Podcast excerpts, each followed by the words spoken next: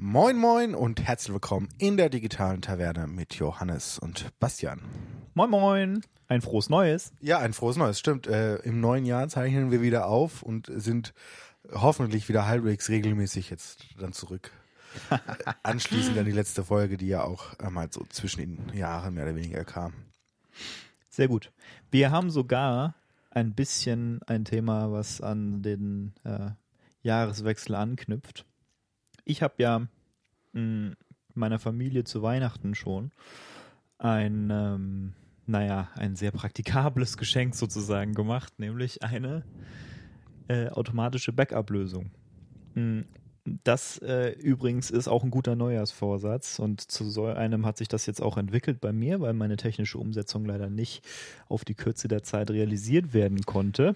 Ja, also ich habe das live miterlebt. Äh, es kamen öfters die äh, Nachrichten, warum das jetzt wiederum nicht klappt und es kann doch nicht sein, dass es jetzt, ah, das ist ja alles scheiße und ach Gott, das müsste doch so viel einfacher gehen. Aber es gibt auch einfache Lösungen, die wir heute ein bisschen mit euch besprechen wollen dann. Aber Genau, also Datensicherung Genau. soll das Thema sein. Klingt irgendwie so, als sei das total einfach, ne? Irgendwie denkt man doch, ja, äh, nimm halt eine externe Platte und schließ die an und zieh deine Daten drauf und fertig. ja, unter ähm, Apple ist das so. Äh, Win Windows übrigens kann das auch. Also, ähm, ich weiß nicht, ob das dann. Da- Hm, Nein, das ist ist- aber kein, kein Feature, was sie äh, es gibt standardmäßig. Doch, von Windows 10 gibt es dieses Ah, äh, okay. Backup-Ding. Der äh, Windows-Spezialist in unserer beider äh, Freundeskreis hat mich auch mehrfach darauf hingewiesen, freundlicherweise, dass äh, ich mir ja viel Arbeit hätte ersparen können, ähm, wenn ich nicht auf die Art und Weise, die ich später beschreiben werde, mein Backup versucht hätte zu machen, sondern wenn ich stattdessen einfach das Windows 10 Backup-Tool benutzen würde. Mm, Das würde dann so funktionieren, dass man also ein Volumen mounted, also zum Beispiel eine externe Festplatte oder eine interne Festplatte oder ein Netzwerkvolumen, was in meinem Fall dann so der, We der, Weg, äh, der Weg der Wahl gewesen wäre, also ein SMB-Share. Mm. Und Das ist ein Netzwerkprotokoll, falls euch das ja, da kommen wir auch, kommen wir also auch nachher nur, dazu. Nur dass man das mal in den Raum gestellt hat, ist, wenn man das jetzt nicht versteht, was äh, Bastian gerade von sich gibt, in netzwerktechnischer Hinsicht, Ich bin so ein Kryptiker. ist das äh, nicht verwerflich. Äh, das muss man jetzt auch nicht unbedingt kennen, um gescheite Okay. Backups zu machen. Es, Aber gibt, ja, es gibt ein Protokoll mit dem Namen SMB. Ähm, äh, das ist ein Akronym, dessen Bedeutung ich jetzt gerade nicht äh, äh, parat habe. Ähm, und was dieses Protokoll tut, ist im Prinzip, es ermöglicht einem äh, netzübergreifend, also in, innerhalb eines Netzwerks, äh, aber auch systemübergreifend, also zum Beispiel zwischen Linux und Mac ähm, oder zwischen Linux und Windows, eigentlich hauptsächlich Windows. Ich glaube, es kommt auch mehr so aus der Windows-Welt, dieses Protokoll. Ähm, Volumen, das heißt Festplatten sichtbar zu machen. Mm, Und die kann ich dann von meinem Windows-Computer aus sehen, kann sie mounten, sodass sie also in meinem äh, Explorer auch angezeigt werden und ich da eine Verbindung dazu habe. Und dann kann ich die nutzen von meinem Windows-Computer aus. geht, äh, um das jetzt mal äh, einzuwerfen, unter ähm, Mac eigentlich im Prinzip genauso. Da ja, geht sogar halt mit dem im gleichen Fall- Protokoll. Ja, genau. Aber auch mit verschiedenen anderen. Also es hat sich halt so ein bisschen, ich sag, es kommt aus der Windows-Welt, weil es ursprünglich da entstanden ist, aber äh, inzwischen ist das ein relativ etablierter Standard geworden. Also äh, ich habe neulich ein SB-Share eingerichtet, da werden wir vielleicht später drauf zurückkommen. Ja. Ähm, und das funktioniert einwandfrei unter Linux, Mac, Windows, völlig egal. Ja, Ähm, also ich meine, du hast ja auch eine Speziallösung der Speziallösungen äh, Ja. gewählt, die jetzt nicht unbedingt der Otto-Normalverbraucher sofort umzusetzen gewillt und kompetent genug ist, würde Fair. ich jetzt mal meinen. Na gut, wir fangen vielleicht mal bei ein bisschen in ein, einem einfacheren Weg an. Und zwar, ich kann mich erinnern, wie ich das früher gemacht habe, als ich noch einen Mac nur verwendet habe. Ja, ich würde noch nicht mal so, äh, ich würde noch nicht mal in die Richtung gehen, sondern auch mal grundsätzlich sagen, ihr braucht erstmal, um ein Backup zu machen, also um eure Daten zu sichern, noch nicht mal irgendwie hier mit Backup-Programmen rummachen oder sonst was, sondern es reicht auch erstmal vielleicht schon, mal alles, was auf der Festplatte ist, auf eine andere Festplatte ohne groß äh, angelegte Programme zu kopieren, um mal zumindest eine zweite Sicherung davon zu haben, äh, ohne sie automatisieren zu wollen. Ich, ich sag um dir mal zumindest eins. mal, Ja. so die, das erste Risiko eines vollständigen Datenverlusts zu minimieren. Wir würden jetzt aber sagen, es macht natürlich wenig Sinn, äh, das jetzt alles per Hand machen zu wollen und wie auch immer. Deswegen würde ich sagen, gehen wir jetzt auch weiter und besprechen darüber, äh, dass es schon sinnvoll ist, sowas zu automatisieren, dass wenn man nach Hause kommt, seinen PC anschließt, dass das alles irgendwie so mit Zauberei im Hintergrund funktioniert, ohne dass man sich jetzt selber am Anfang muss man sich Gedanken machen, danach aber keine mehr. Ich äh, erzähle dir mal eine Geschichte und zwar zum Thema äh, Backups. Äh, ich habe vor ein paar Tagen, ehrlich gesagt, es war so um die Weihnachtszeit, äh, Weihnachtszeit, habe ich ähm, gesprochen mit Verwandten meiner Freundin jedenfalls. Ähm, war das wohl irgendwie so eine bekannte Geschichte in deren Familie, dass äh, der Mann des Hauses irgendwann nach Hause kam und sagte, hier, ich habe diese Festplatte erstanden und auf diese Festplatte können wir jetzt alles speichern. Tolle Sachen, also Dokumente, äh, ja, dann haben wir sie nicht mehr irgendwie so unorganisiert überall rumfahren und dann haben wir sie irgendwie alle beisammen. Äh, soweit ist das auch cool. Jetzt äh, ist äh, in äh, den Charakteren dieser Geschichte folgendes passiert. Die Festplatte ist, äh, ähm, sie ist herunter, also sie ist runtergefallen. Aus der Hand gerutscht und einfach, also Ja, wie es halt so ist. will- Ne? Ja, passiert und äh, wenn es halt keine SSD ist, kann das halt echt böse enden. Ja, und äh, also diese Festplatte wurde also beschädigt, die Daten waren nicht mehr in, mit ökonomischem Aufwand zu retten und ähm, da muss man sagen, das ist, ist es nicht so, dass irgendwie da jetzt jemand super schuldig ist und so, ja, das ist kein verantwortungsvoller Umgang und was auch immer. So, nee, das ist alles in Ordnung. Es ist einfach so, funktioniert einfach das Leben, ja. Man, man macht halt mal einen Fehler, man schmeißt halt mal was runter, man macht auch mal was irgendwie Albernes oder was Blödes, man, man löscht sich auch manchmal Daten, die man gerne nicht gelöscht hätte. Auch das passiert, Das ist mir auch schon passiert, passiert. Ähm, Und, und man merkt es dann auch meistens erst so ein, zwei, drei Tage Ja. später.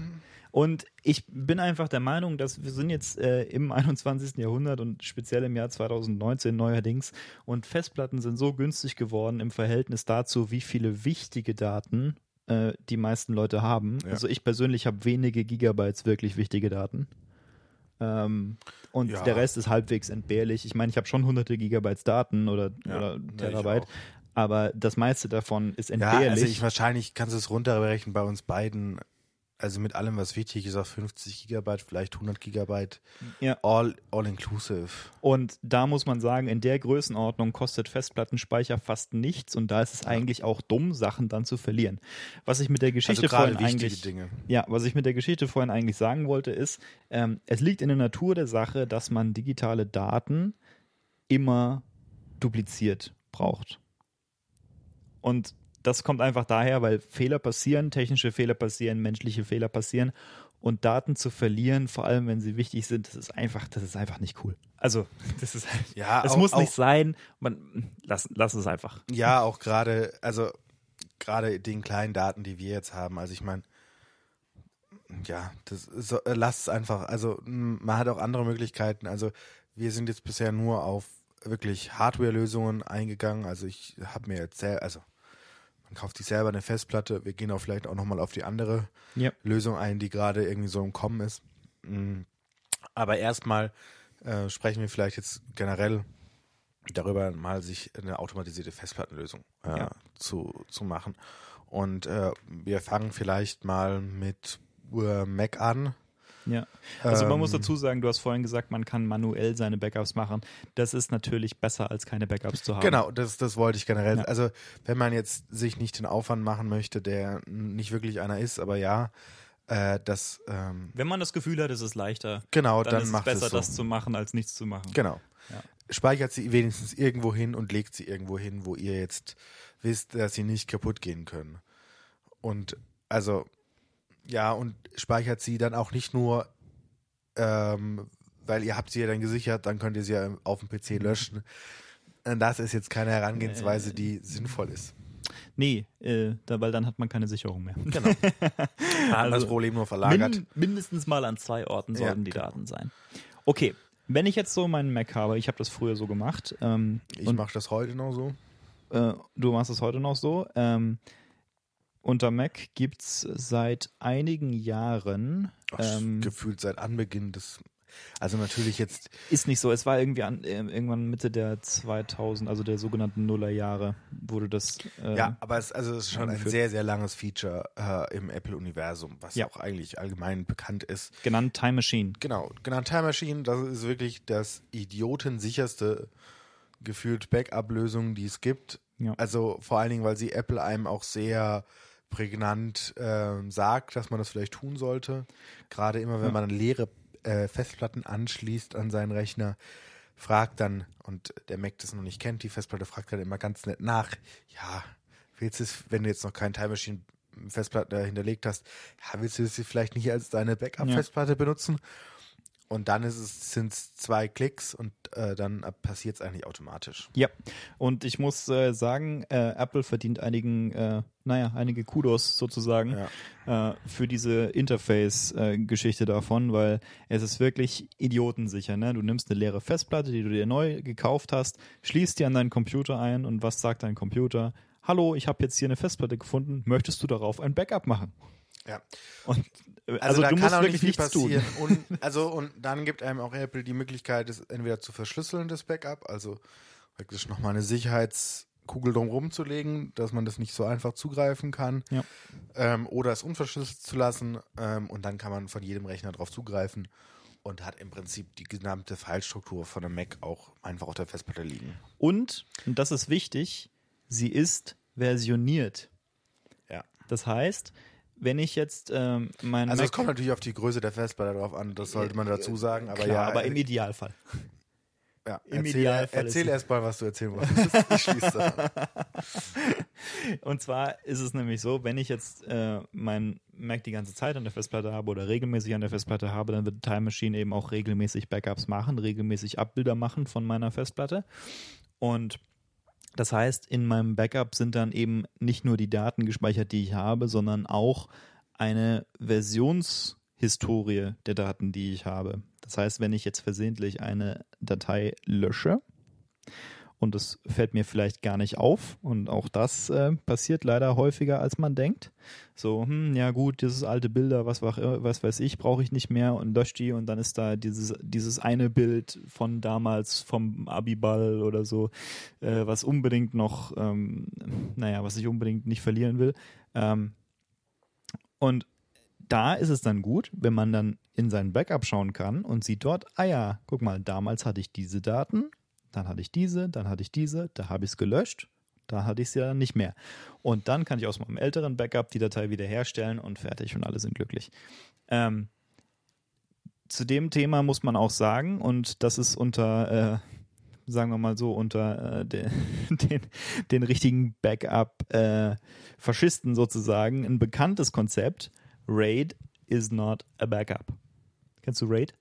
Ja, ja. Äh, das ist im Prinzip, ähm, hu, oh Gott, die, die, die richtigen Hardcore-Informatiker werden mich lynchen, wenn ich das jetzt so sage, aber im Prinzip, äh, es gibt verschiedene Arten von RAID und alle davon äh, beschreiben verschiedene Schemata, nach denen man auf mehreren Festplatten Daten verteilen kann.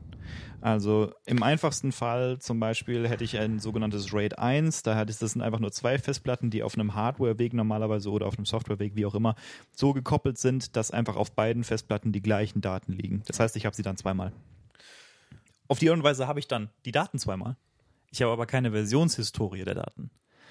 Äh, Das zum einen und zum anderen äh, ist es halt alles an einem Ort. Also das ist, das ist äh, sehr, sehr weit gedacht, aber natürlich, Ja. es liegt halt alles auf einem, an einem Ort, an einem Ding. Also wenn das Haus abbrennt, ist halt dumm gelaufen. Richtig. Auch schön, wenn ich zwei Backups gemacht habe. Das bringt mir wenig, wenn das gesamte Gebäude weg ist. Richtig. Und das, das bedeutet also ein, ein RAID, ein RAID 1 in dem Fall, das ist übrigens relativ gängig, zum Beispiel in Servern zu verbauen.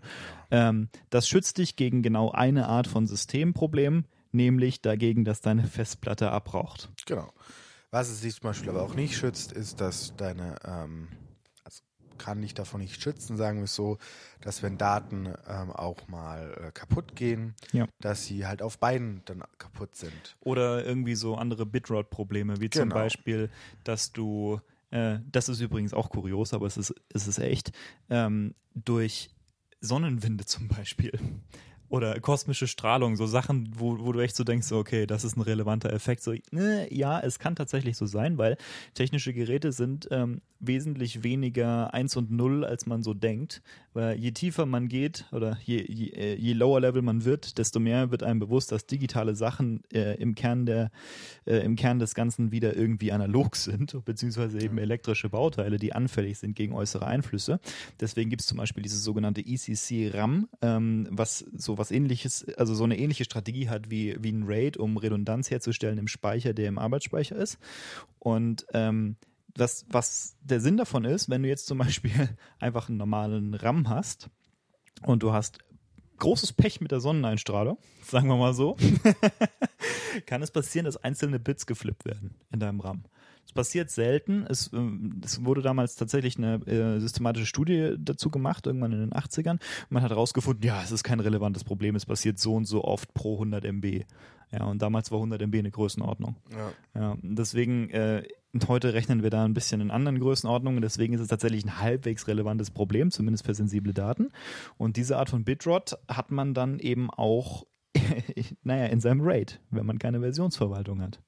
Also es gibt verschiedene Gründe, warum Versionsverwaltung, also Versionierung von Daten in einem Backup ist eine total gute Idee.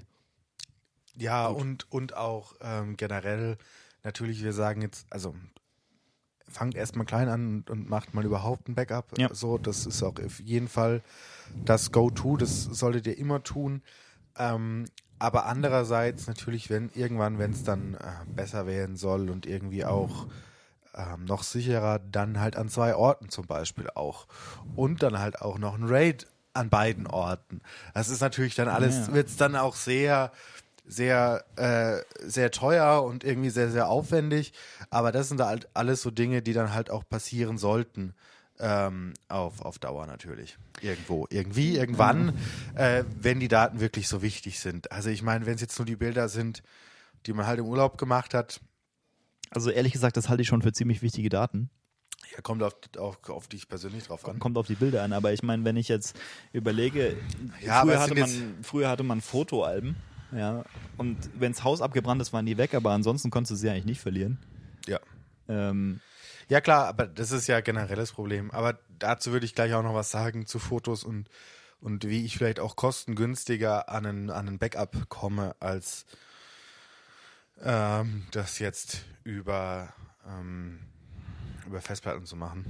Ja, lass uns äh, lass uns kurz erstmal bei den ja, loka ja, lokalen, ja, äh, Hardware-mäßigen genau. äh, Strategien bleiben. Also das Einfachste ist, ich nehme eine externe Festplatte, ich schließe die an, wenn ich einen Mac habe, frag mich Time Machine direkt, was ich tun will.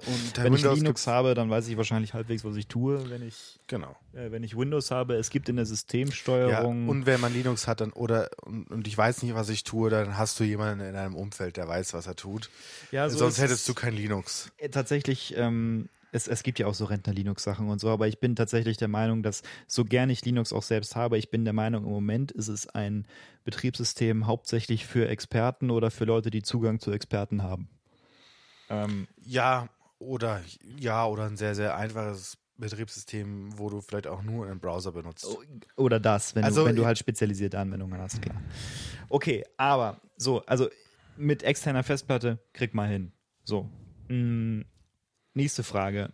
Wenn ich jetzt viele Daten habe oder von vielen Personen, wie zum Beispiel äh, bei in mir zu Hause, Haushalt. Ja. Oder ich nicht immer ein Kabel in meinen, also ja. immer ein Festplattenkabel da reinstecken möchte. Ja. Sondern der Rechner halt irgendwo immer statisch steht und ich jetzt nicht jedes Mal die Festplatte rausholen will und sie ja. dann immer im Haus rumreichen möchte. Oder ich habe zwei Rechner und irgendwie von jedem und also so das mal als, als Ausgangspunkt. Da gibt es verschiedene Ideen und im Wesentlichen äh, läuft es alles hinaus auf eine etwas bequemere Art und Weise, wie man es machen kann. Und äh, das ist über einen sogenannten NAS Network Attached Storage. Ähm, das ist im Wesentlichen ein kleiner Server, äh, den man üblicherweise bei sich zu Hause irgendwie im Heimnetzwerk hat äh, oder auch in Firmennetzwerken, wie auch immer. Ja? I don't judge. Ja, oder also noch einfach gesprochen, es ist praktisch ein ganz normaler Computer, der irgendwo in der Ecke rumsteht und 24-7 läuft. Ja. Und halt gewisse ähm, Funktionalität nach außen zur Verfügung stellt. Zum Beispiel Sichtbarkeit von Festplatten.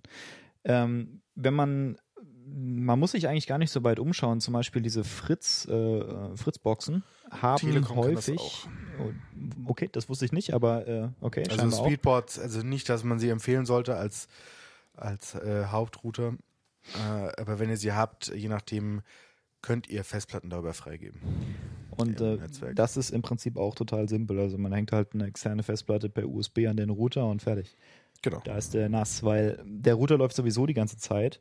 Ähm, Ja, und ihr braucht keine große, also man muss jetzt nicht, also ihr müsst nicht davon ausgehen, dass dieser PC jetzt der krasseste PC oder der krasseste Server ja. äh, in der Welt sein muss, um das leisten zu können, sondern das sind sehr, sehr einfache Rechenschritte, die gemacht werden müssen oder sehr, sehr, also das ist nicht Ja. super, super anspruchsvoll.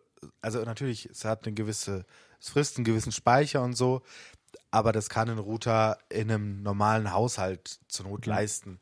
Da geht es jetzt nicht darum, dass ihr jetzt Heavy User seid, sondern ich habe zu Hause halt meinen Rechner und mache halt bisschen hier, bisschen Word, bisschen das, habe ein paar Bilder drauf, pipapo. Ähm, darum geht's jetzt. Dann reicht sowas vollkommen aus als, als normale Lösung. Ich sollte vielleicht auch dazu erwähnen, das Wort Server ähm, bedeutet eigentlich nichts weiter als, wenn ich eine Netzwerkverbindung habe mit irgendwas, dann gibt es eine Seite, die stellt die Anfragen und eine Seite, die wartet auf Anfragen und beantwortet die Anfragen. Die stellende Seite ist der Server, äh, Entschuldigung, die, die, die Anfragen stellende Seite ist der Client und die Anfragen beantwortende Seite ist der Server. Das heißt, im Prinzip bezeichnet das Wort einfach nur eine Rolle, die man einnimmt in einer Kommunikation. Und normalerweise äh, sind damit eben Computer gemeint, die 24-7 laufen, was im Unterschied ist zu, naja, wie manche Leute vielleicht sonst ihre Desktop-Computer verwenden. Ähm, das heißt, das bedeutet nicht unbedingt, dass es super potente Computer sind. Und in dem Fall zum Beispiel, äh, wenn du jetzt irgendwie einen Router hast, äh, eine Fritzbox, die als NAS auftreten kann, dann tritt sie in dem Fall auch als Server auf. Ähm, ist halt vielleicht nicht der potenteste Server aller Zeiten, aber wie gesagt, das brauchen wir ja im Prinzip nicht, weil eigentlich, eigentlich muss das Ding ja nichts weiter machen, als die Daten von der Festplatte nehmen und sie zur Verfügung stellen. Ja, also gerade jetzt in einem ganz normalen Haushaltsumgebung. Ja. Aber natürlich gibt es da auch nettere Lösungen, die euch irgendwie ein bisschen mehr bringen und auch ein bisschen mehr voranbringen natürlich. Ähm, und Ja. das, was du jetzt gemacht hast bei, bei euch zu Hause, ist natürlich schon äh, Advanced 2.0.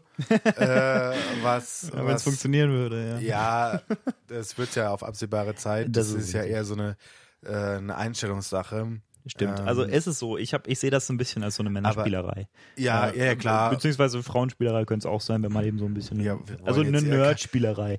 Es hat nichts mit, es hat, es nichts mit Geschlecht zu tun. Es ist, äh, es ist so ein Nerdspielzeug. Und zwar ähm, habe Ja, ich, ich- mir einen kleinen Home-Server sozusagen zusammengeschustert.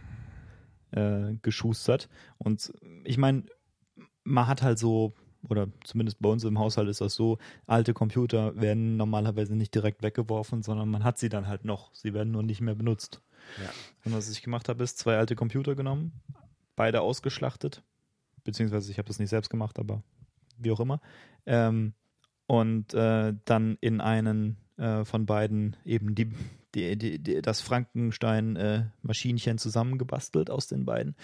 Und ähm, der tritt jetzt auf als so ein kleiner Heimserver. Das heißt, der läuft ständig, da ist ein Debian Linux drauf und ähm, den kann man für alles Mögliche benutzen. Zum Beispiel für eben Network Attached äh, Storage, für ziemlich äh, ausgefeilte Backup-Lösungen, äh, wie auch die, die ich jetzt da angedacht habe. Aber auch für coole Sachen, wie zum Beispiel ähm, äh, Plex-Server.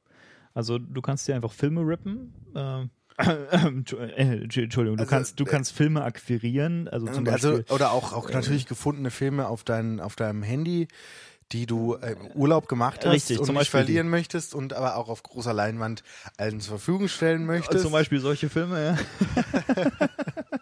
also oder auf, also du bist praktisch auf Abwägen auf deiner Maus ausgerutscht Sa- und äh, hast so einen Ups-Moment gehabt und auf einmal war so ein Film auf deiner Festplatte. Ja, also in einer hypothetischen Welt, in der, äh, also angenommen die Prämisse, ich hätte jetzt eine, äh, eine MP4-Datei oder Die äh, einen Film enthält. die einen Film enthält, den ich mir vielleicht auch anschauen möchte, ähm, dann ist es also möglich über verschiedene Software, aber zum Beispiel Plex, ähm, was im kommerziellen Bereich da relativ etabliert ist, ähm, dass ich auf meinem äh, Heimserver diese Filme hoste und kann dann über Client-Apps auf verschiedenen Endgeräten, zum Beispiel Tablets oder andere Computer oder Smart TVs, äh, diese Filme anschauen. Das ist quasi wie so ein kleines privates Mini-Netflix. Ja. Und- das gibt es aber auch in einer, einer Low-Level-Variante. Das können auch die, kann auch eine Fritzbox oder so. Ja. Äh, ich weiß gerade, äh, mir fällt gerade nicht ein, wie das Protokoll heißt. Das Ähm, äh, weiß ich jetzt auch nicht. Es gibt auf jeden Fall, ähm, es gibt auf jeden Fall verschiedene Protokolle für Netzwerk, äh, also Videostreaming im Prinzip. Wenn du dir ähm, mal anschaust bei VLC, äh, ist es zum Beispiel so, du kannst ihm einfach irgend, also du kannst ihm im Prinzip einfach eine beliebige IP-Adresse geben und einen Port und dann sagen, guck mal da, da sollte ein Stream sein. Und Ja. äh, auf die Art und Weise habe ich zum Beispiel auch schon mal Live-Podcasts äh, angehört. Ist ziemlich cool. Also ich, es war mir nicht bewusst, dass es, dass es Okay. so einfach ist, aber Ja. es ist tatsächlich äh, ziemlich nice. ähm, genau. Ja, also da, da gibt's gibt's einfachere Varianten und ähm, aber es gibt natürlich auch so für den Otto Normalverbraucher einfachere Varianten, als jetzt ein PC sich zusammenzubauen Ja. und dann Debian äh, drauf zu machen und das damit dann ins Netzwerk zu pusten. Ähm, da bietet sich für euch äh, zum Beispiel an Synology oder da gibt's auch noch ganz andere Firmen. Mir fallen jetzt gerade keine Namen ein. Ich glaube, so im Consumer-Bereich ist Synology so Mit der größten. Platzhirsch. Ja. Ja, weil sie auch relativ günstige Einsteckergeräte haben. Was kostet Ähm, denn dein Gerät? Du hast ja so ein Ähm, Ding. Ich habe das günstigste, glaube ich, was sie haben, hat jetzt 80 Euro gekostet ohne Festplatte. Ah. Äh, kann aber zum Beispiel, also in höheren Varianten können die auch Black-Server machen und so, weil die dann Ja. halt mehr Leistung haben, hat meiner nicht, weil ich das nicht brauche. Geht es Ja. für mich wirklich nur um eine reine Backup-Lösung, ohne jetzt groß was damit machen zu wollen, außer dass, wenn ich in meine Wohnung komme, ich meinen Rechner hinstelle und der sich mit dem WLAN verbindet, äh, mal ein paar Backups macht. So zusätzlich zu dem, was ich äh, bei meinen Eltern zu Hause liegen habe. Man muss übrigens dazu sagen, dass diese, ich meine, 80 Euro klingt vielleicht viel. Gut, und dann kommt noch eine jemanden- Festplatte dazu, aber Ja. per se ist es günstig, also ist es günstig. Wirklich anfangen tun die so bei 200 ohne Festplatten, 250, Ja, gut, es gehen gibt aber welche auch für ein paar hoch. tausend Euro. Ne? äh, hoch bis ein paar tausend Euro. Ähm, aber ich sag mal so ab einer 100er, ab 100 Euro oder vielleicht Gesamtbudget 300 Euro, 200 Euro habt ihr dann habt ihr eine NAS, irgendwo rumstehen. Also es, es Äh, klingt für, ein, für einen Computer klingt es nach wenig, für einfach nur eine Festplatte klingt es nach viel. Äh, Ja. Man muss sagen, dass verglichen mit der Variante, die ich jetzt wähle, also ich, ich habe meine Variante ja nicht aus Praktikabilitätserwägungen gewählt, sondern ähm, weil das einfach mein Ding ist. Weißt du, so mehr Ja Zeit gut, verbringen als und die hattet ja eh rumliegen, bis auf die Festplatte, die du neu bestellt hast. Stimmt, ich habe nur, ich hab nur eine Festplatte gekauft und fertig. Ähm, ehrlich gesagt, ich habe die nicht mal selbst gekauft. Mein Vater hat sie gekauft. Ja gut, ich aber bin ein sie Gauner, wurde ja. Ähm, dir Gauner. zur Verfügung gestellt. Genau. Also sie, sie ist jetzt im Haushalt, sagen wir mal so, ganz neutral. ähm, also es stimmt tatsächlich, dass Synology ähm, auf der Software-Seite einem ziemlich viel Arbeit abnimmt. Ähm, vor allem, wenn man nicht so wahnsinnig into ist und das jetzt nicht als ein Hobby versteht, sowas zu machen, ähm, dann kann, dann ist es das schon total wert.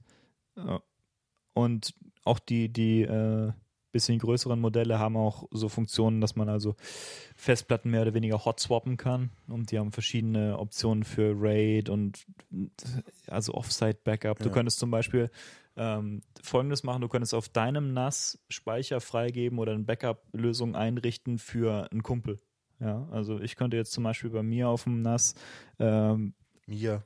Dir eine Backup-Lösung einrichten. Ja. Und der Vorteil davon wäre, wie du vorhin gesagt hast, wenn mein Haus abbrennt, nützt mir nichts, dass ich eine externe Festplatte hatte. Ähm, das heißt, du hast ein sogenanntes Off-Site-Backup. Das Ja. ist nicht da, wo du gerade bist, also off, ja, Off-Site.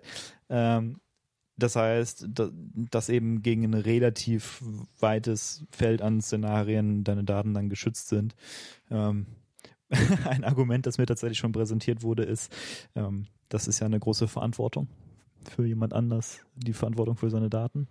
Ja. Mhm. Ja, ja, man sollte halt wissen, was man damit tut und sollte sie halbwegs verschließbar haben. ja. Also, dass nicht jeder Idiot halt reinkommt. So, das sollte man halt drauf aufpassen. Aber das ist halt immer so ein Thema, muss man halt wissen. Also, man muss da schon gucken, dass man das halt dann schon mit, mit Vorsicht behandelt. Aber genauso wie wenn halt ein Freund dir halt ein Geheimnis anvertraut, solltest du halt nicht offen Ja. darüber reden. Das meine ich gar nicht so sehr. Ich musste nur gerade dran denken. Also ich glaube, bei ATP haben sie mal drüber gesprochen. Und John Syracuse übrigens, äh, mein Ja. persönlicher Gott des Podcastings und äh, äh, ein Backup-Fanatiker, ähm, er sagte äh, in der Show, ähm, er würde lieber einem Freund Geld leihen, als seine Daten sichern. Äh, und zwar aus dem einfachen Grund, wenn der Freund das Geld nicht zurückzahlen kannst, kannst du immer noch sagen, okay, sieh es als Geschenk an. Ähm, aber wenn du seine Daten verlierst, dann sind sie weg. Und ja, Ja, klar, verstehe ich. ist, äh, kann ich irgendwo nachvollziehen. Ich weiß nicht, ob ich da jetzt persönlich so, so extrem das sehe. Aber ja, also äh, im Prinzipiell ist das eine super gute Idee. Ich hatte bisher noch nicht die Muße, beziehungsweise bisher äh, hat auch meine bis dato Lösung noch nicht so gut funktioniert. Zu dem Gut, Thema. Und, und per se hast du ein Offside-Backup. Nur auf eine andere Art und Weise, auf die wir später noch zu sprechen kommen. Genau, ja. Äh, Ähm, sp später, wenn, wenn, wenn dieses böse, böse Wort Cloud vielleicht nochmal. Ja, genau, äh, irgendwo äh, in einem Kontext so auftaucht, sozusagen. Vielleicht kann ich kurz erzählen, wie ich es denn jetzt tatsächlich mache. Und zwar, ich habe mh, eine Weile drüber nachgedacht, mit welcher Software man das äh, denn tun könnte, diese Backups tatsächlich. Ähm, ich will inkrementelle Backups haben. Ich will nicht Backups, die sich einfach, die einfach komplett überschrieben werden. Äh, aus dem einfachen Grund, den ich vorhin genannt habe. Ich will halt Versionierung haben. Das hat Ja. den Nachteil, dass man nicht einfach nur Verzeichnisbäume dann auf dem Server liegen hat, in die jeder dann halt, also in die du halt im, im Recovery-Fall einfach reingucken kannst und dann Sachen da rausholen, ähm, sondern es braucht tatsächlich irgendwie eine Software, die für dich die Versionen verwaltet.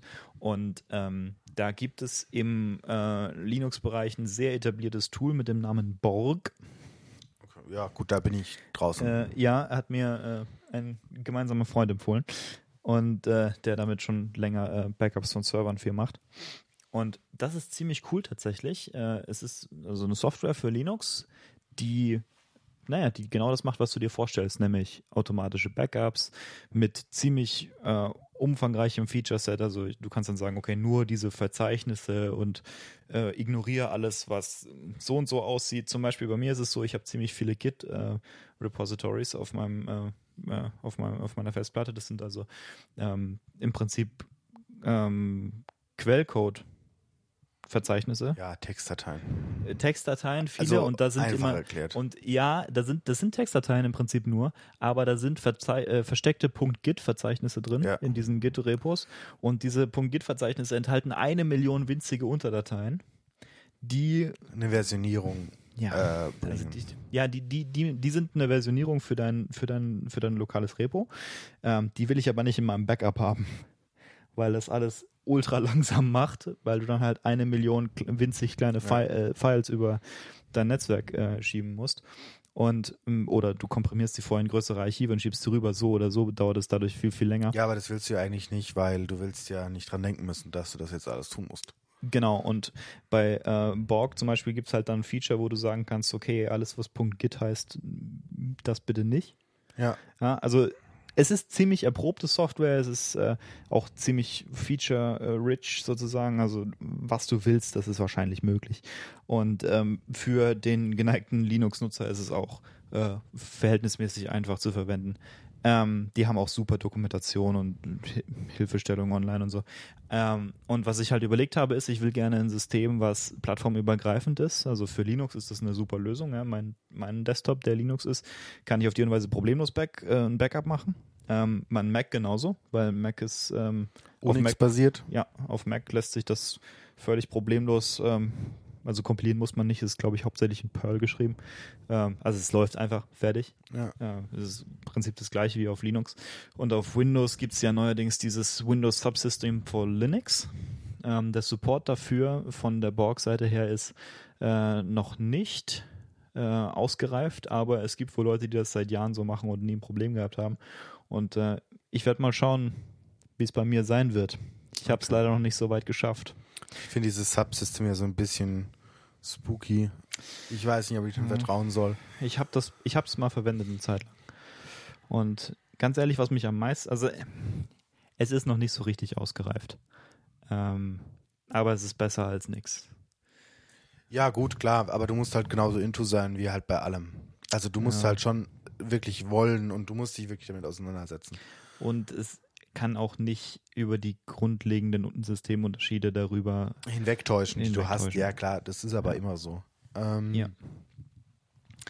Okay, Cloud. Cloud, ja, ist das das nächste, was wir an. Ja, ja, genau. Ähm, natürlich für den heutigen Nutzer klingt schon ein bisschen oldschool, alles dann mit Festplatten und also es, ist, es kommt einem so vor, als würden das nur Geeks tun, äh, irgendwo überall Festplatten rumliegen haben, auf denen dann so Ja. zehn Festplatten, wo dann alles gespeichert ist und Ja. dann macht man die Festplatte und dann, ah, da versteckt man die Eier noch, damit, wenn dann die Polizei mal vor der Tür steht, dass man sie nicht findet. Also es ist schon ähm, Ah. sehr, sehr, ja, also ja, sonst hat man Festplatten gefühlt äh, im normalen Umfeld nur, um da irgendwie mal ein paar Bilder drauf zu haben und mal Filme drauf zu haben, die man irgendwo auf der Straße gefunden hat. Nicht Ähm, zuletzt deswegen, weil für den Automa Normalverbraucher sozusagen der Hauptcomputer eher das Handy ist Ja. äh, als der Desktop-Computer. Genau, das sollte man nämlich auch sagen. Macht auch Backups bitte von euren Handys. Äh, Ja. Und ähm, Bitte bezahlt die paar Euro oder was es ist von Apple äh, für das für das iCloud Backup, also für den Speicher, den man dafür braucht, ja. weil das wird sich Ja, oder total macht's halt lohnen. auf, oder macht's halt, wenn ihr ein MacBook habt oder einen Windows-Rechner, macht's halt auf dem Rechner noch ein Backup. oder das. oder ja. verbraucht dann nicht den iCloud-Speicher. So, aber wenn wir jetzt schon bei iCloud sind und iCloud-Backups, dann würde ich mal sagen, wie ich es noch eben Ja. zusätzlich tue, ähm, zu dem, was wir noch gleich on top besprechen werden. Ähm, ich backup mein, mein iPad, mein iPhone äh, und mein Mac, also iPhone und, und ähm, iPad gehen 100% in die Cloud beim Backup und beim Mac äh, sind es ausgewählte Ordner, die, also beziehungsweise Ordnerbereiche, die in die Cloud hochgeschoben werden. Mhm. Äh, wo ich halt weiß, wenn ich das da reinlege, dann ist es auf jeden Fall noch zusätzlich in der Cloud. Das sind so die wichtigsten Sachen, sind in den Ordnern und die gehen dann halt hoch ähm, und werden dann halt gebackupt. Zusätzlich wie alle Bilder, die ich auf, den, auf dem iPhone und auf dem iPad habe, ähm, von den Backups getrennt werden und separat nochmal in der Cloud liegen. Äh, bei iCloud. Also erstmal so. Ja. Zusätzlich, aber das kostet halt Geld, weil ähm, Apple ähm, jetzt wenig daran interessiert ist, euch das zu schenken, was ich verstehen kann, was ich auch gerechtfertigt finde, dann Mhm. irgendwie viele Terabyte Speicherplatz für seine Nutzer zur Verfügung zu stellen, weil das halt auch irgendwann echt teuer wird. Ähm, sondern ich habe jetzt momentan den 200 Gigabyte Plan, der kostet mich 300 Euro, äh, ach, 300 Euro, 3 Euro im Monat. Ja. Ähm, für den Otto-Normalnutzer reichen aber vollkommen, wenn man jetzt nur das iPhone zum Beispiel backupt, ähm, die 50 Gigabyte aus, die Ja, man für einen ich- Euro bekommt. Ich habe das äh, 50 Gigabyte Paket. Und du Moment. es, glaube ich, sogar noch über Familiensharing. Nee, das, äh, das geht leider nicht mit dem kleinen Paket. Ich habe tatsächlich überlegt, ob ich upgraden soll auf das größere, damit man es äh, sharen kann. Äh, ich dachte, das geht auch mit dem kleinen. nee, ich glaube nicht. Doch, also, doch. Das geht mit allen Paketen. 100 pro. Da gebe ich dir Briefsiegel drauf. Hm, na gut, dann habe ich das Also, vielleicht, entweder ich habe das missverstanden oder ich habe was anderes im Kopf, womit ich das gerade zusammen äh, verwechsle. Ähm, Außer, also es würde mich stark wundern, wenn das jetzt daran scheitern würde. Also, dass du mehr brauchst. Aber äh, weiß ich jetzt nicht. ja. Da will ich Also es ist schon eine Weile her, dass ich damit, mich damit beschäftigt Ja. habe. Es kann sein, dass du recht hast. Ähm, aber für, den, für die meisten Nutzer wird das im Prinzip reichen, weil Ja. kaum jemand wird mehr als 50 Gigabyte Fotos haben. Oder so. Und das ist ja das meiste, was man als Ja, also da fällen zum Beispiel Mails fallen noch drunter. Ja, ähm, aber ja, aber also Ja. müsste halt wissen und die Fotos kann man ja auch zu mal woanders speichern. Ja. Das heißt, bei dir ist es auch so, dass dein Desktop oder so äh, in iCloud liegt? Ja, Vom also mein, mein? Desktop und also der Schreibtisch vom MacBook und die Dokumenten ähm, Ordner, der Dokumentenordner, die werden beide 100% in die iCloud gebackupt. Ja. Und werden auf all, also wenn ich jetzt, also ich benutze eigentlich hauptsächlich ein MacBook, muss man dazu sagen. Ja. Ähm, aber wenn ich jetzt noch einen iMac benutzen würde und so, werden die auf allen Geräten, werden diese Ordner, wenn ich das bei allen aktiviert habe, sozusagen, Ja. 100% gleich gehalten. Also, und das funktioniert, ich weiß, du bist Ja. da sehr kritisch, ähm, sehr, sehr, sehr, sehr gut. Also ich hätte nie gedacht, dass Apple so gute, äh, relativ zeitnahe äh, Sachen hinbekommt. Also ist, weil da, ich kann auch vom iPad und vom iPhone drauf zugreifen und Ja. Sachen mir da hinspeichern, was ich oft mache. Gerade so ähm, Uni-Bücher oder so gehen bei mir immer in die Cloud, ja. dass ich sie dann am Mac bearbeiten kann. Und das ist halt wirklich so, wenn sie hochgeladen sind, sind sie auch bei mir auf dem Mac, wenn ich halt Internet habe. Ja, das ist halt so immer so. Ja. Aber dann sind sie da, wo sie sein sollen. Also man muss erstmal sagen, dass iCloud ja nicht nur einfach irgendwie eine Backup-Lösung ist, sondern es ist ja eine Sync-Lösung. So Ja. wie, also das ist das, was du Genau, beschrieben also hast, das, ja, so da werden ja, Dropbox. also zusätzlich dazu, was natürlich auch Sicherheit bietet, ist, dass meine Kontakte dort gesichert sind, dass die Ja. E-Mail-Verkehr, den ich darüber mache, gesichert wird, dass Notizen gesichert werden, Erinnerungen, halt so alles, was halt sonst noch in der iCloud gebackupt wird oder gespeichert wird, äh, wird dann halt auch da gespeichert, so. Wie jetzt auch äh, zum Beispiel, ähm, oh Gott, was gibt's noch? Ja, halt auch von Apps zum Beispiel, die Ja. halt in der iCloud sichern, die machen das halt auch. ich Zum Beispiel von unserer he- heißgeliebten äh, ähm, Notizen-App äh, GoodNotes wird bei mir alles in iCloud gespeichert. Ja. Dann zusätzlich noch woanders, aber das sind halt alles so, so Feinheiten, mit denen du dich dann beschäftigen musst. Aber sonst geht alles in die iCloud. Und da bin ich sehr, sehr Ja. zufrieden mit. Ich äh, auch lange Zeit hatte ich nur, ähm, was jetzt für die normalen Nutzer, die jetzt auch viel Windows benutzen, aber auch für, für, für Apple-Kunden, die vielleicht viel mit äh, Google umgehen, ist auch Google Drive eine Alternative. Ähm, wenn man das möchte. Ja. Ähm, kostet, ist kostentechnisch genauso groß. Ist halt die Frage, wie man seinem Daten geben will. So, das muss man sich dann halt selber wissen. Ähm, aber dazu muss man sagen, äh, wenn wir jetzt schon bei Cloud sind und äh, schon bei Google, ähm, also sie bieten auch die Funktionalität an, zum Beispiel äh, generell halt auch ja Erinnerungen und so blablabla, alles zu speichern, aber auch ähm, was jetzt unter iCloud äh, so angenehm ist für mich, äh, Dokumente und den Schreibtisch, also die zwei Ordner zu backuppen, bietet auch ähm, Google mittlerweile an in ihrer ihrem kleinen Backup-Tool, was du äh, im Mac installieren kannst, Ja. das auch anzuklicken, dass es für dich auch zusätzlich noch hochgeladen wird. Zitat, they have a thing, a terrible thing. Genannt Backup and, and Sync. Ja. Ähm, ich muss sagen, du sagst, ich bin da sehr kritisch. Ich habe keine Erfahrung mit iCloud am Mac. Also eigentlich ja, gar ja, keine. weil du es ja auch nicht, also du, Ja. wenn du machst, das ist über Google, was ja, also per se ja keine schlechte Cloud-Lösung ist, ähm, die ich ja auch parallel sehr, sehr gerne benutze, weil sie andere Vorteile hat. ich Äh, sag Für mal mich so, ist es halt, weil ich sehr in diesem goldenen Käfig so mich wunderbar zu Hause fühle, äh, ist es für mich halt so der Go-To-Weg. Aber ich habe genauso viele Daten auf Google Drive liegen, die auch wichtig sind, die ich jetzt nicht auf dem Mac habe. Also nicht äh, in der iCloud liegen habe, aber natürlich durch meine Mac-Backups trotzdem gebackupt habe auf Ja. zwei Wegen. Aber das ist ja ne- ein anderes Thema, was natürlich auch noch mit, mit reinkommt. Ähm, aber ich, weil wir vorhin auch nur Fotos angesprochen haben und gesagt haben, dass es ja meistens riesen Datengräber sind, wenn du das speicherst, äh, möchte ich jedem ja, Android, aber auch iPhone-Nutzer, der damit klarkommt, äh, seine Bilder Google zu geben, ans Herz legen, euch mal Google Fotos anzuschauen. Äh, ja. Weil das ist ein großer, großer Vorteil ähm, an Google Fotos. Wenn ihr es mögt, könnt ihr alle eure Bilder äh, kostenlos dort sichern. Dazu muss man sagen, es ist, wird nicht in voller Auflösung passieren. Also eine Originalauflösung, die ihr habt. Also, in also die Auflösung ist dieselbe, aber nicht dieselbe Datengröße und selber Inhalt. sie also sind wenn- mehrfach komprimiert. Genau. Wenn ihr jetzt große RAW-Dateien habt, dann und ihr jetzt der High-Fotograf seid, der dann auch danach noch alles bearbeiten will, ja, dann äh, ist das vielleicht nicht was für euch. Aber für den Otto Normal, der auf dem Handy Bilder macht, da ist der Datenverlust meines Erachtens nicht so groß, dass man ihn merken würde.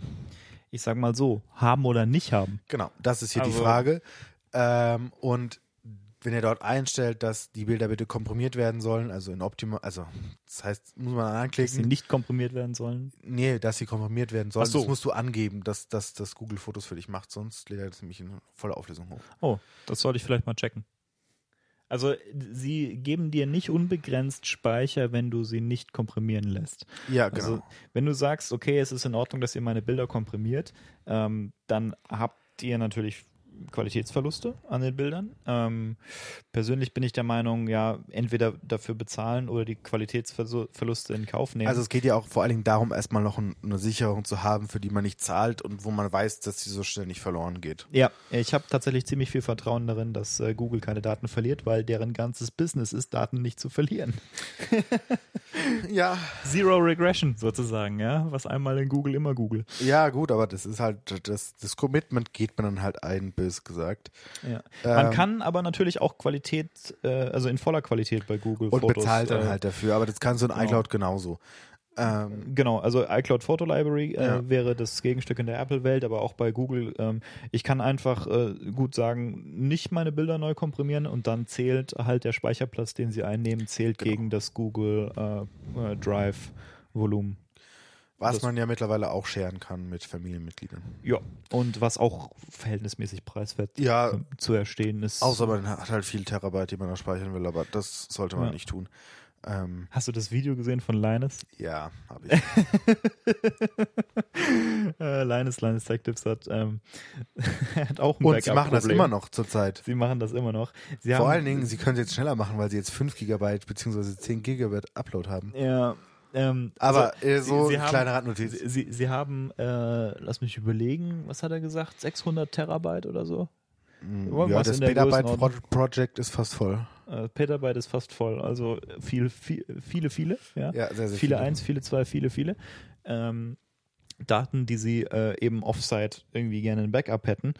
Und äh, dann ist er darüber gestolpert, dass wenn man diese Business-Accounts hat von Google, dann hat man Also dort unbegrenzten G Suite nennt sich Cloud-Speicher. das. Ja. Und- ja, also beziehungsweise wenn man ab einer gewissen äh, Größe, also ab, glaube ich, fünf oder sechs Accounts, ja, aber Firlefanz, also im Ja. Vergleich. Ja. Und ähm, ja, und das bezahlt er jetzt einfach und dann, ähm, naja, wird das hochgeladen dort. ja, ich, also sie drosseln irgendwie den Upload, aber wenn man es auf allen Accounts Ja, gleichzeitig sie, macht. sie drosseln nicht den Upload per se, sondern sie drosseln pro Tag, darfst du halt nicht mehr als ah, ja, okay. so und so viel x Terabyte Ja, hochladen. ich erinnere mich. Es gibt ein Ähm, Kontingent, aber man kann natürlich einfach ein Skript schreiben, was genau das Kontingent voll macht und am nächsten Tag nochmal und am nächsten Tag nochmal. genau. Ja. Oder man nimmt halt mehrere Accounts. Wenn man wenn man es halt weiß. Also man muss es halt wissen, das ist, also Google scheint ihm nicht entgegenzugehen. Ähm, man sieht ja zum Beispiel, ähm, ja, also genau, äh, das dazu und man sieht zum Beispiel auch, dass ähm, Unternehmen auch schon bereut haben, ihren Nutzern kostenlos unbegrenzten Speicherplatz zur Verfügung zu stellen. Oh ja, ich glaube Microsoft war das, ne? Ja, Microsoft war das bei äh, den allen Office 365 Kunden, also die Ja. das normale Monthly Payment oder halt Yearly Payment für Office machen.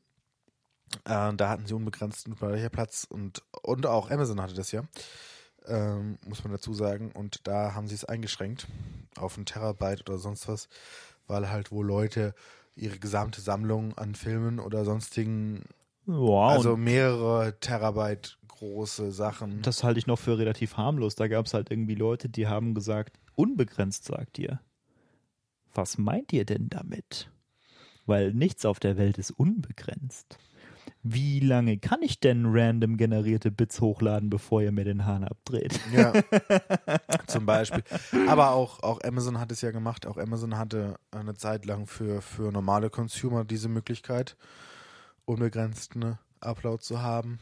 Also beziehungsweise unbegrenzten Speicherplatz zu haben auf ihren Servern. Ähm, also sehr komisches Interface, aber es war möglich. Mhm. Ähm, wobei da wirklich krass eingeschränkt wurde, was die Upload hoch, also ging irgendwie nur 5 Mbit. Klar, ich meine, so, kannst Server. du, so kann man es natürlich machen.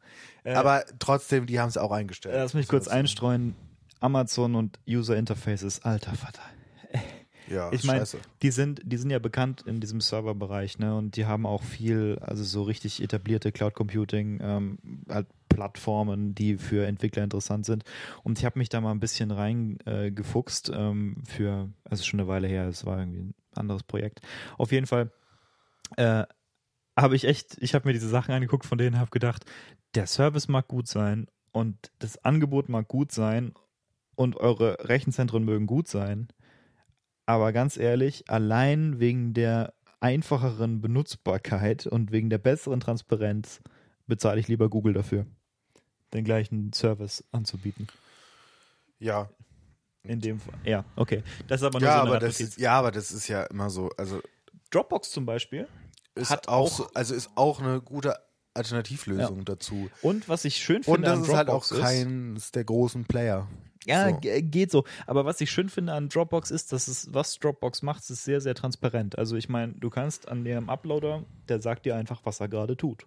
Und wenn du den Uploader stoppst, also wenn du den Prozess killst oder so, ähm, dann hast du immer noch alle deine Daten und es ist irgendwie klar, was mit den Daten passiert.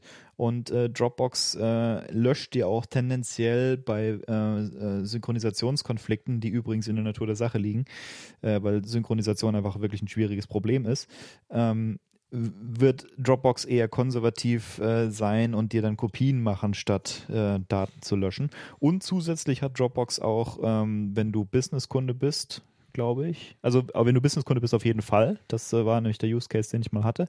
Ähm, aber ich glaube, auch für Privatkunden haben die äh, 30 Tage äh, Versionsverwaltung, Versionshistorie. Das weiß ich nicht, aber auf jeden Fall Papierkorb ähm, speichern sie länger, als du brauchst. Okay. Und Soweit ich weiß. Ähm, das halte ich für recht angenehm. Ähm, was zum Beispiel so ein bisschen einer meiner, ja, Dropbox ist ja auch immer noch ein äh, viel gefragter Anbieter. Ja, zum Beispiel mit iCloud Drive. Ähm, ich, ich meine, ich glaube dir, dass das gut funktioniert und ich habe auch Vertrauen, dass sie mir jetzt nicht meine Daten löschen würden. Aber ich finde es nicht gut, dass iCloud Drive einfach kein Interface hat. Das ist so dieses typische Apple, ja, äh, make it all good for you, behind the scenes sozusagen. Ja, die sagen dir halt keine Fortschrittsbalken, keine Refresh-Button, gar Doch. nichts. Im iCloud Fortschritt. Drive, Fortschritt zeigen sie dir an, ja. Tatsache. Ja, Das war, das war ja mal die Sache mit den zum Beispiel Kontakte oder so. Die zeigen dir keinen, zeigen dir keinen Synchronisationsfortschritt auf irgendwelchen solchen kleinen Items wie Kontakten. doch, doch. Also du weißt, wenn sie backuppen. Das siehst du. Oder sie weiß, dass sie speichern. Die Dateien in der. Ja. Okay, ja gut, also auch wenn du, wenn du. Download machst. Also es ist nicht so gut wie, wie, wie, wie Dropbox oder wie Google Drive. Ja, aber ist schon mal was. Du hast Also du siehst, du siehst zum Beispiel, dass iCloud Drive gerade was tut Ja. und du weißt, welche Datenpakete gerade runtergeladen werden und wie groß diese Ja, Datenpakete okay. sind und so. Das Das, ist ist cool. schon. Also du siehst dann zum Beispiel, jetzt mal so erklärt, ähm, einem Ordner siehst du dann so eine schöne Wolke, dann weißt du noch, ah, das ist in der Cloud. Ah, Und dann kaum du darunter, wie viel MB der Ordner hat und dann drückst du auf, also drückst du auf das Symbol und dann fängt er an, es runterzuziehen. ich sollte zwei und Dinge du siehst diesen Fortschritt auch. Okay, das ist cool. Ähm, zu dem Thema fällt mir ein, ich habe vorhin meinen äh, Computer gebootet. Das ist ein äh, Debian Linux, was ich im Moment äh, benutze. Und ähm, bevor Debian bootet, äh, hat man im Prinzip eine, eine Konsole, in der halt so verschiedene Boot-Statusmeldungen macht, so Loading Initial RAM Disk und solche Sachen. Ähm, und ich habe so gedacht, Apple würde niemals solche Meldungen dem Kunden zeigen.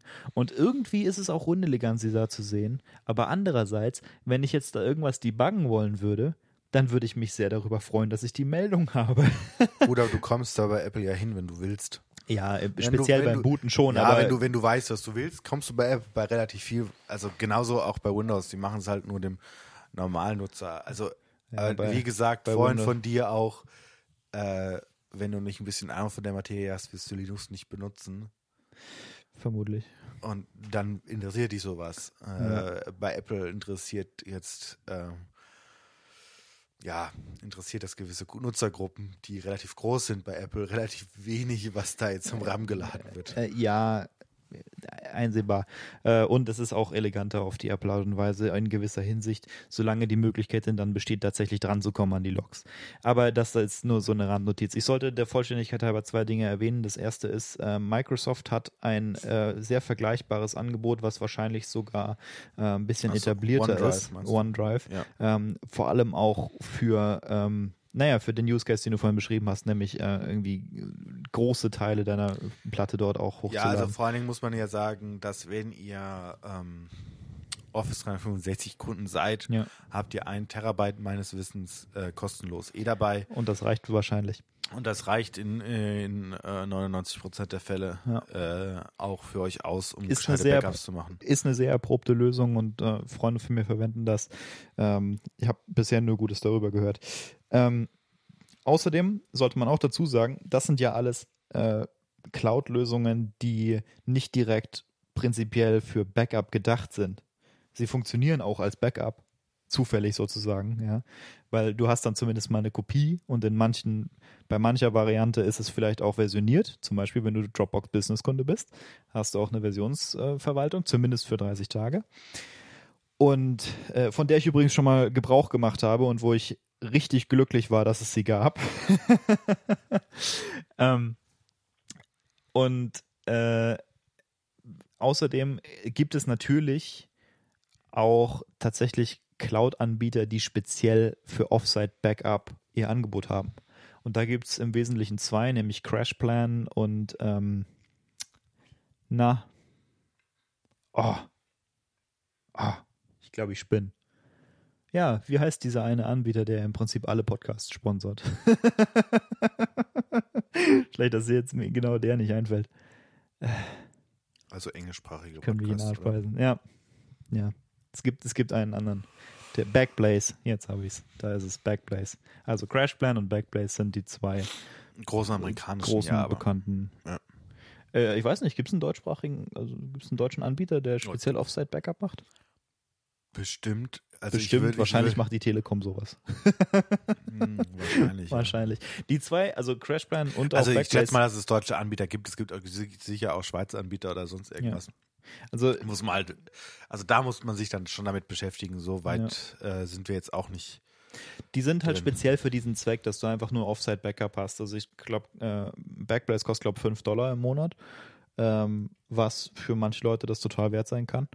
Äh, und das tut genau das, was man denkt, dass es tut. Also es lädt die Dateien hoch. Und der Unterschied zu Dropbox zum Beispiel ist, dass es nicht two ways sozusagen. Dass die Daten gehen immer nur in eine Richtung bei Backblaze, nämlich von deinem Computer auf ihren. Das heißt, du hast null Risiko auf Versionskonflikte oder Datenverlust und sie erhalten alle äh, Versionen aufrecht und es ist verhältnismäßig günstig, zumindest wenn du viele Daten hast.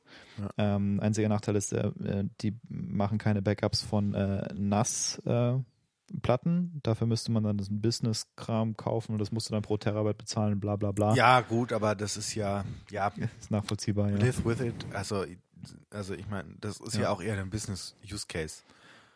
Mit NAS, ja. Ja, das also ist eher ungewöhnlich, dass es jemand. so ja. als Otto-Normalnutzer wirst du nicht unbedingt 10 NAS-Festplatten rumstehen haben. Nebenbei Synologies zum Beispiel haben ein Feature ähm, von Synology selbst, äh, was dir erlaubt, sie auf äh, dieses sogenannte B2 nennt sich das. Das ist hinter, das ist im Hintergrund, das ist auch einfach nur irgendein Amazon Cloud-Ding, ähm, dass du dort ein Cloud-Backup machen kannst von deinem NAS. Also dann musst du natürlich pro Terabyte dann die Cloud bezahlen und die ist nicht so günstig, aber Ja, aber Ähm, wenn es dir das wert ist, ist es dir halt wert. Genau. Ähm, da macht Linus zum Beispiel nicht, weil es zu teuer ist in der Größenordnung, wo sie halt sind. Aber ja, ist, ist ein Ding. Und für Privatleute ist es äh, also relativ günstig. Ich meine, 5 Dollar im Monat. Ja, also du Ähm, gibt's ja, da gibt es ja auch so ganz, ganz ähm, fancy äh, Sachen, die ein Otto-Normalnutzer nie benutzen wird. Wie Du meinst zum Beispiel Borg. Mm, nee, das, das noch nicht mal, sondern äh, gerade jetzt für, für diese großen Datenmengen, dass dann, äh, ich meine, Amazon macht's, ich meine auch, dass es Google macht, dass die im Prinzip ähm, zu deinem Rechenzentrum oder zu deinem Server einen großen Truck schicken Mhm.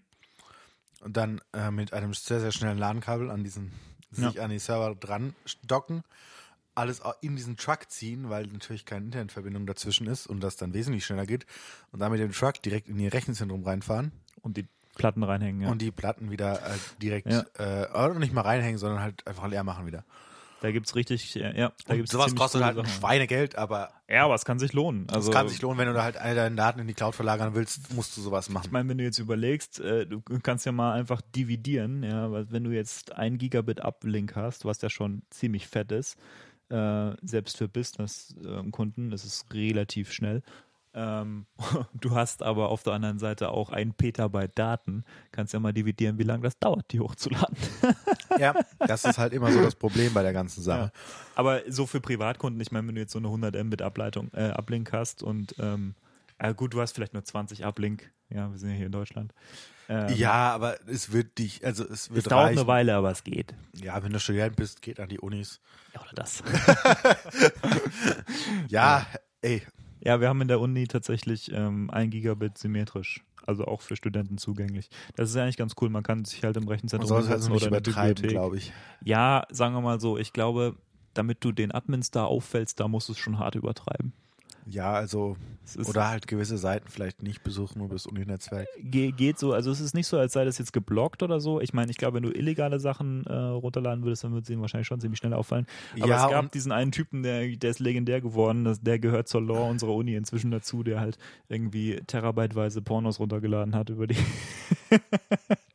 über die Uni. Ähm, Anschlüsse und äh, zwar so sehr, dass es eben, es, es ist nicht im Prinzip verboten sozusagen in den Policies, aber ähm, der hat es halt so dick getrieben, dass es den Leuten anhand des Datenvolumens aufgefallen ist.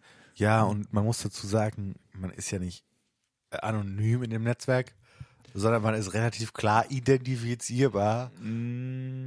Ja, bist ja, du. doch musst du, weil du musst ja eingeloggt sein über deine ID. Ja. über Edgerome und also Ja. Muss schon dumm sein, das zu betreiben.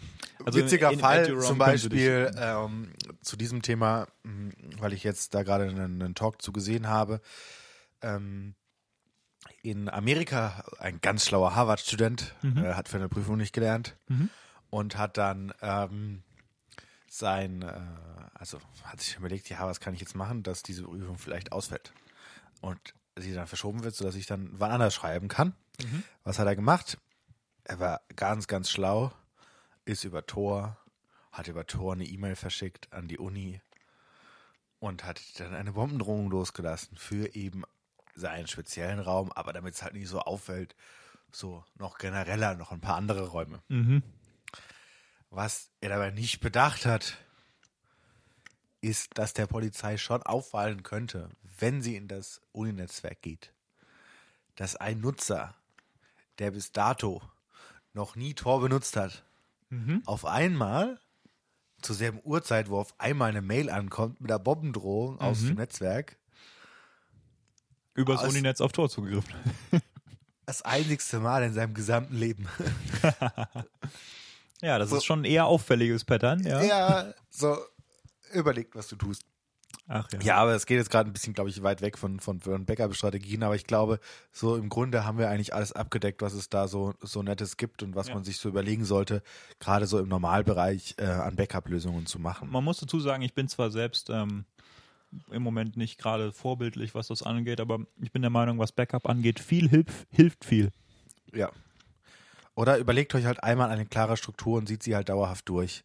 Ja. Wenn sie halt auch vielleicht nur eine Festplatte ist ähm, und halt der, das, der Laptop, ja, dann ist es eure Lösung, aber dann seid ihr sicher, ihr habt halt ein Backup. So, und ihr Ja. habt ein bisschen Risiko genommen. Dass, wenn euch zum Beispiel euer PC mal geklaut wird, das kann ja auch passieren, wenn ihr im Ausland seid oder so, dass ihr zumindest noch zu Hause irgendwo was liegen habt, wo ihr dann vielleicht eure Kinderbilder noch habt oder sonst was. Ja. Ähm, man muss auch sagen, Oder äh, äh, Bank-Logins zum Beispiel. oder, oder noch schlimmere Sachen, wie Ja. zum Beispiel, ähm, es ist, Ach ich so, habe neulich, ja. erst, ich hab neulich erst eine Geschichte gehört, wie jemand gesagt hat, ja, er hat irgendwie einen Monat vor Abgabe seiner Doktorarbeit, ist ihm der Computer abgekackt und ähm, ja, und dann hat er von vorne angefangen. Ja, oder das Zertifikat äh, für die Steuererklärung. Oder, oder, oder das, ja. Das ist jetzt nicht so schlimm, das dauert zwei Wochen oder so, dann kannst du es neu anfragen. Nicht, dass das hier passiert wäre. Nicht, dass das hier passiert wäre. Ähm, Ähm, aber ja. Also es gibt schon sehr ärgerliche Sachen, die man verlieren kann, auch viel, viel Arbeit oder so, wenn man, wenn ich jetzt so denke, selbst irgendwie, also so, meine Stiefmutter zum Beispiel ist Lehrerin, ja, äh, wie viel Unterrichtsvorbereitung auf ihrem Computer liegt, ähm, hoffentlich gesichert, ähm, das ist schon viel Arbeit, was da drin steckt. Ja, richtig, klar. richtig viel Arbeit. Oder auch Erstellung von irgendwelchen Arbeitsmaterialien und so. Also das Ja. ist ja echt, echt viel Arbeit. Oder halt auch jetzt auch bei, bei dir oder auch bei mir. Also da gibt es schon, schon Dinge auf dem PC, die halt echt viel Arbeit gebraucht haben. Und die man ungern durch ein nicht vorhandenes Backup verlieren möchte. Ja. Vor allem, wenn es nur Dokumente sind, wo sowieso nicht so große Daten sind. Ja. Ja, also von dem her, macht Backups. Freut Bitte, bitte. euch der Backup-Strategie und habt noch einen schönen Tag, Mittag, Abend, wo auch immer ihr seid. Habt Spaß. Ciao, ciao. Ciao, ciao.